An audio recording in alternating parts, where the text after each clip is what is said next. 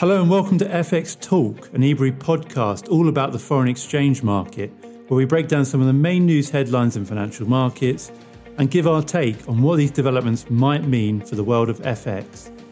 My name is Matthew Ryan, Head of Market Strategy here at Ebury, and I'm joined as always on the podcast by two of my colleagues, our Chief Risk Officer, Enrique Diaz Alvarez, and Senior Market Analyst, Roman Ziruk. Welcome again, everyone, to another episode of FX Talk, and you join us during a period of relative calm before the potential storm in FX markets.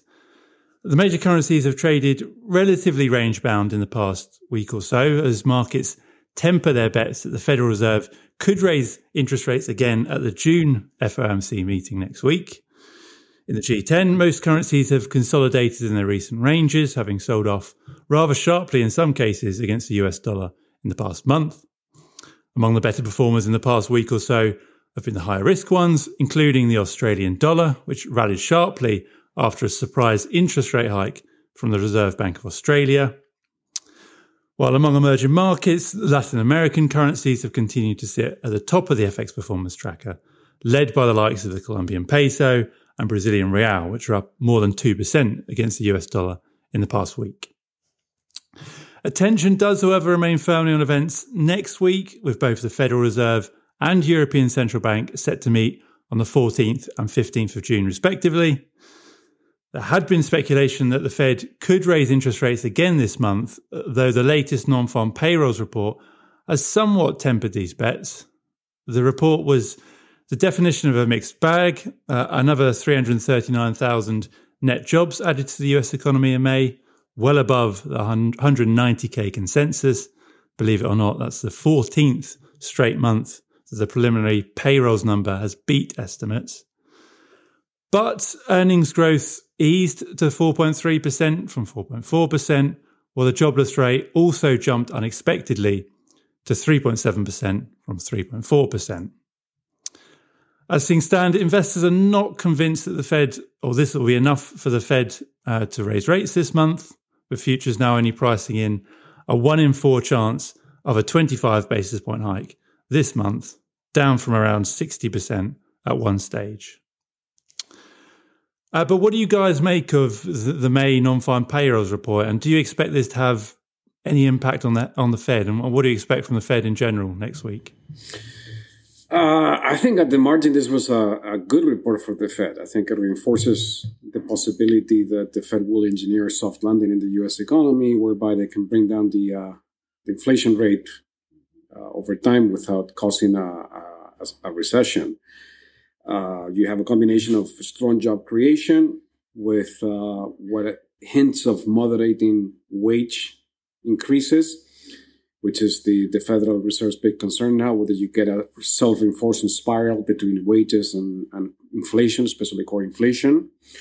So the report contained hint, positive hints on both directions. Uh, a vibrant job market that is still uh, at or near full employment, in spite of that rebound in the unemployment rate on the one hand, versus uh, moderating wage demands on the other. I still think that everything depends on inflation data uh, that we're going to get right before the Federal Reserve Federal Reserve meets next week. Uh, if uh, the inflation comes in as expected, if there are no, no negative surprises in inflation, uh, I think the Fed will use it as an excuse to pause um, but I still think that the next move in the Federal Reserve, even if they do pass in June, will is more like more likely to be up or down. And you're seeing that on interest rate expectations, where essentially any any possibility of a cut is increasingly being pushed into 2024. I agree that it, the latest labor market report was um, quite good for the Fed. Uh, I think that the labor market is um, continues to point to the strength of the labor market, but at the same time, we are not seeing uh, signs that the wage pressures are increasing. So this is a, an optimal situation, I would say, uh, for the decision makers. And uh, in this context, uh, I think that there is no immediate need to uh, raise interest rates at the nearest meeting. The markets have uh, corrected their pricing uh, after uh, recent data from the US. We've also had some disappointing business activity data of late when it comes to the services sector. Mm, this was quite poor, so it has only added to this correction in market expectations.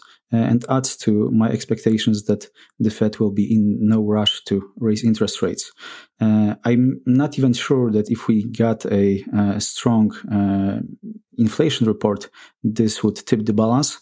Uh, I think probably the attention right now is not on the nearest meeting, but the meeting after that. Uh, and this is the one that uh, could result in uh, some additional uh, policy tightening. At least this is what the market currently uh, is expecting. However, I'm not sure that there is a need for that. I think that we would really need to see a, a strong upward surprises in activity data, labor market data, and on top of that, inflation data uh, before the uh, meeting in, I think it's in July. Uh, and uh, only then we would see an increase in interest rates. I, I think that the uh, recent swung in expectations uh, of the market, where it was I think almost fully pricing in the rate increase in uh, June. Uh, it was excessive, and I think it's right now uh, we have learned that it was in fact the case. And uh, I'm, in my view, I think the Fed is probably has ended the uh, rate increases. Yeah, look, I mean, as you both alluded to, I, I think, um, yeah, that inflation report next Tuesday, just one day before the Fed's rate announcement, is going to be absolutely key. Um, I think, as I mentioned in the last episode, I mean, I, am not personally overly convinced that the Fed even has one more rate hike left, whether that be in June or July. Um, I certainly think I th- we, need to see a surprise to the upside in next week's inflation report to, to justify a June rate hike. Um, I, I, don't think that the May payrolls report was enough on its own to convince me that a hike is on the way next week, particularly uh, the unexpected jump in the unemployment rate, which was um, quite a shock to markets.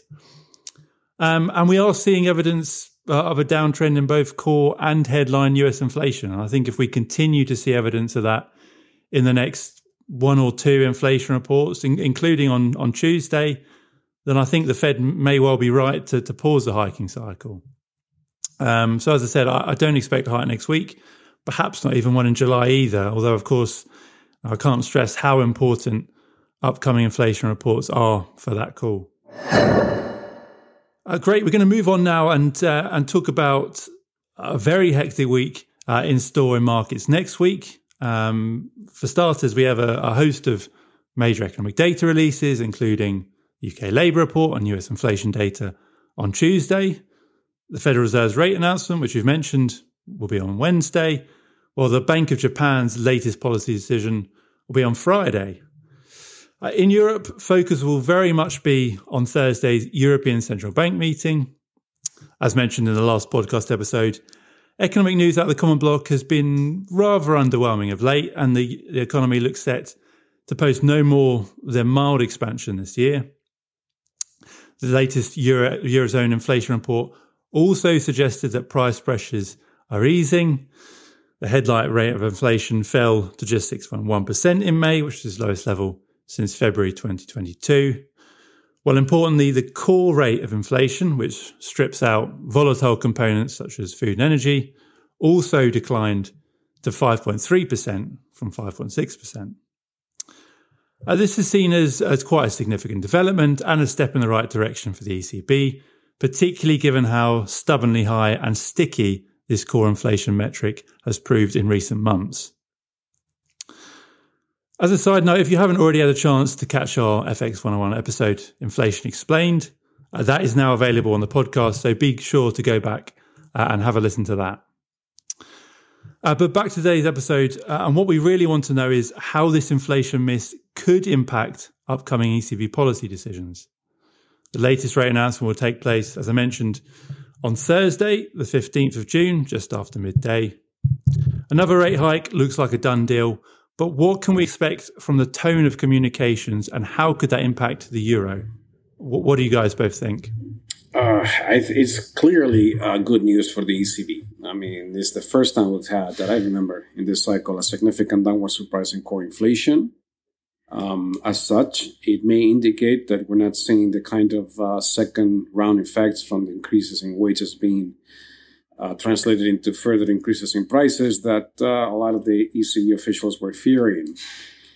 Uh, I'm still remain unconvinced. I think that the the current level of rates, three to three and a quarter, even if we get, as everybody expects, another 25 basis point hike at the next meeting, uh, the market's pricing in not even 375% for the terminal ECB rate. I think that is too low. I don't think that you can bring down uh, core inflation from the 5.3% that it currently is, which, by the way, we've measured in the way that it's measured in the US, it will probably be around 6%. I don't think you can bring that inflation down with rates barely uh, about 3.5%. So I still think that uh, markets are over underestimating the uh, the potential for ECB hikes in the remainder of the year. But clearly, this data point, uh, this inflation report, uh, is is is something that points against uh, my view. I think that uh, Roman has a much much more moderate view of what rates are going to be. I mean, much more in line with the markets. So I'm sure he was happy to see that uh, that inflation report uh, last week. So tell us, Roman, what do you think? Yeah, it certainly was a good uh, report for the ECB as well as for me. Um, I think that it's uh, right now um, there is no doubt that the ECB will continue raising rates in the near term, and uh, the rate hike and at the nearest meeting uh, will, uh, I think, 100% uh, happen. Uh, however, uh, they have stepped down with the pace of tightening. They have moved from 50 basis points to 25 basis points. I don't think there is going back to a higher pace, even if we were to see a inflation surprises or very strong economic data in the eurozone. So I think the attention right now is only at how many hikes uh, the ECB has left, um, how many we'll uh, receive at the upcoming meetings, when will be the end, and uh, the nearest meetings will be viewed in the context of that. So the focus will be uh, on signaling only and on uh, what President Lagarde will say, Uh, what the new uh, inflation projections uh, will signal, uh, and also, uh, and this will be uh, determining the reaction of the euro. I think that the euro has a tendency to negatively react to the ECB and the President Lagarde, regardless of what they signal. So I think probably there is some risk to the downside for, for the currency. Mm, however, when it comes to the market pricing and, and future moves, uh, right now uh, the market is pricing in about two interest rate increases in the coming months, uh, and I think that it's probably more likely that we would, we would get a three increases, something between two or three. Uh, I think is is uh, reasonable, but uh, I, I, still think that it will pay off to be a bit more cautious uh, and to go with three. However, when it comes to uh, thinking about the possibility of more than that, uh, I would I wouldn't think that there is a, really a need to. Uh, we have seen some weakness in the economic data of late. We have seen uh, some significant weakness, I would say, in the industrial sector. Uh, we are seeing a lot of positive signals on the inflation front, both when it comes to the headline underlying inflation, but also producers' prices or even other reports. Uh, today we had the news on the inflation expectations uh, from the ECB survey, and all of those signals uh, are indicating that the inflation fight uh, is uh, at a, late stage, and this is also in line with what the ECB members, particularly uh, Vice President de Guindos, but also President Lagarde, suggested. So I think that we should see upcoming moves probably uh, not uh, probably one would not be enough uh, two perhaps even not enough but more than three i don't think are are should be expected. Uh, so I think that I'm still uh, a bit more dovish than Enrique, but I also think that uh, we are getting relatively close when it comes to our expectations. Yes, well, I mean, I think that the soft data you, you've mentioned, Roman, there, I think that does add an element of uncertainty. I mean, I'm, I'm, I'm slightly less convinced on my ECB view than I perhaps was maybe a month or so ago. Uh, a couple of reasons, again, as you mentioned, I mean, activity data uh, showing a little bit of a mild deterioration. Uh, I think that'll be a, of slight concern for policymakers. Uh, and secondly, we are finally beginning to see uh, an easing in inflationary pressures, particularly the core rate. That said, I, I, still expect the ECB to hike rates by 25 basis points next week. I think that's pretty much a done deal. But Lagarde is uh, almost certain, I would say, to, to once again be non committal. Uh, I expect a, a, very much a data dependent approach. I would be very surprised if we saw any guidance at all on interest rates. So again, as with the Fed, upcoming inflation reports will be very important. If, say, the, the, the April data was a one-off, uh, and we, we continue to see heightened inflationary pressures, then I could see at least three more hikes this year. Uh, having said that, if we see more of a trend whereby um, inflation, particularly that core index, um, be- begins to sort of or continues to ease in the next few months, then maybe there is a possibility uh, of an end to tightening in the summer, even though I, I don't think that's our base case scenario. Great. We're going to finish now with our spotlight currency of the week. Uh, and this week, we're going to talk about a currency that has been heavily in the news of late, uh, and that is the Turkish lira. Uh, the lira has, has long been one of the more interesting currencies in the world, shall we say, in that it's been one of the least favours among investors for some time. Uh, in the past year, the lira has fallen by around 13% on the US dollar, and in the past three years, has lost almost 70% of its value. Uh, now, a host of factors uh, have been at play for this depreciation. Firstly, Turkey's large current account deficit, sky high inflation, which touched eight, around 85% late last year, high levels of, of FX denominated debt, and among other things, a, a very much unorthodox monetary policy stance, notably President Erdogan's preference for lower interest rates. The currency sold off again following the election victory for Erdogan in May. And against the US dollar, the lira is now trading around the 21.5 level. To put that into context, just before the COVID 19 pandemic, the US dollar TRY exchange rate was trading around the six level. Uh, now, the lira has long been one of the most challenging currencies to forecast of all of those that we cover. So this may or, or may not be a, a, slightly difficult one. But uh, but what do you guys both think of the Turkish lira? And does this sell off present a, a buy opportunity, or would you either sell or hold the currency, and why? Oh, uh, to me, it's it's a clear sell. I think that uh, we have a massive gap between uh, the macroeconomic and monetary policies followed by Erdogan and the and the needs of the country. Uh, we have uh, a rate a rate policy that is not just insufficiently high but also model. I mean, all these various uh, protection schemes for people who pe- who keep their money in Turkish lira by linking them to to FX rates de facto means that uh, everybody gets a different interest rate and it's not clear who, who gets what.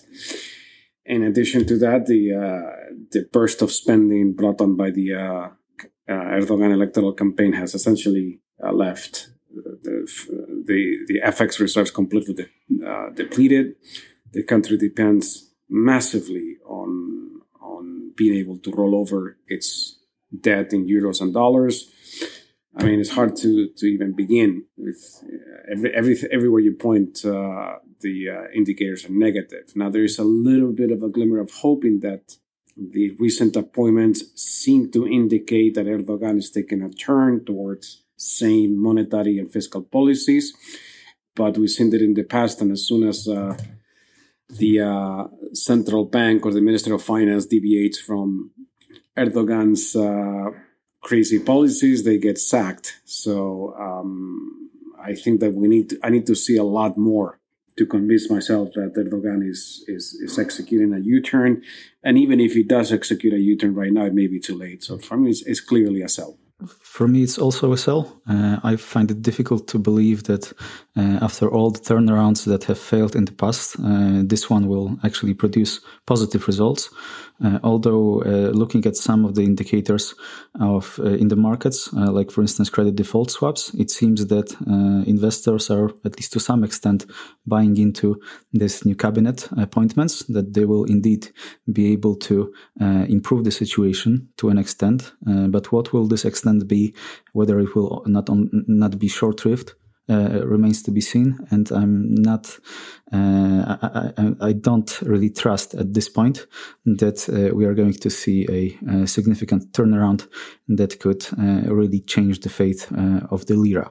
I think that it's particularly difficult to say to put the number on the lira, and looking at the forecasts and comparing the forecasts in the markets, they're all over the place. but I think that the lira still has some room to depreciate in the medium and the longer term. Uh, although I'm hopeful uh, that the uh, team that has been um, brought by this election, the economic team, will be able to um, perhaps uh, allay some of the pressure uh, from the currency and um, bring about uh, some uh, positive reforms. Yes, no, I think we're we're all on the same page here. For, for me, again, it's a it's a clear sell um, for for the reasons that you've both mentioned. I mean, aside from the structural issues the, the policy stance from the central bank is, is obviously a key concern for investors. I agree that the, the appointment of the new finance minister provides a, a little bit of a crumb of comfort. Uh, but again, as you've both said, a complete U turn from Erdogan on his interest rate policy appears highly, highly unlikely. Um, and even in the event of aggressive rate hikes, I, I don't expect anything more than a temporary rebound in the lira. So, uh, again, from me, the lira would be a, a clear sell.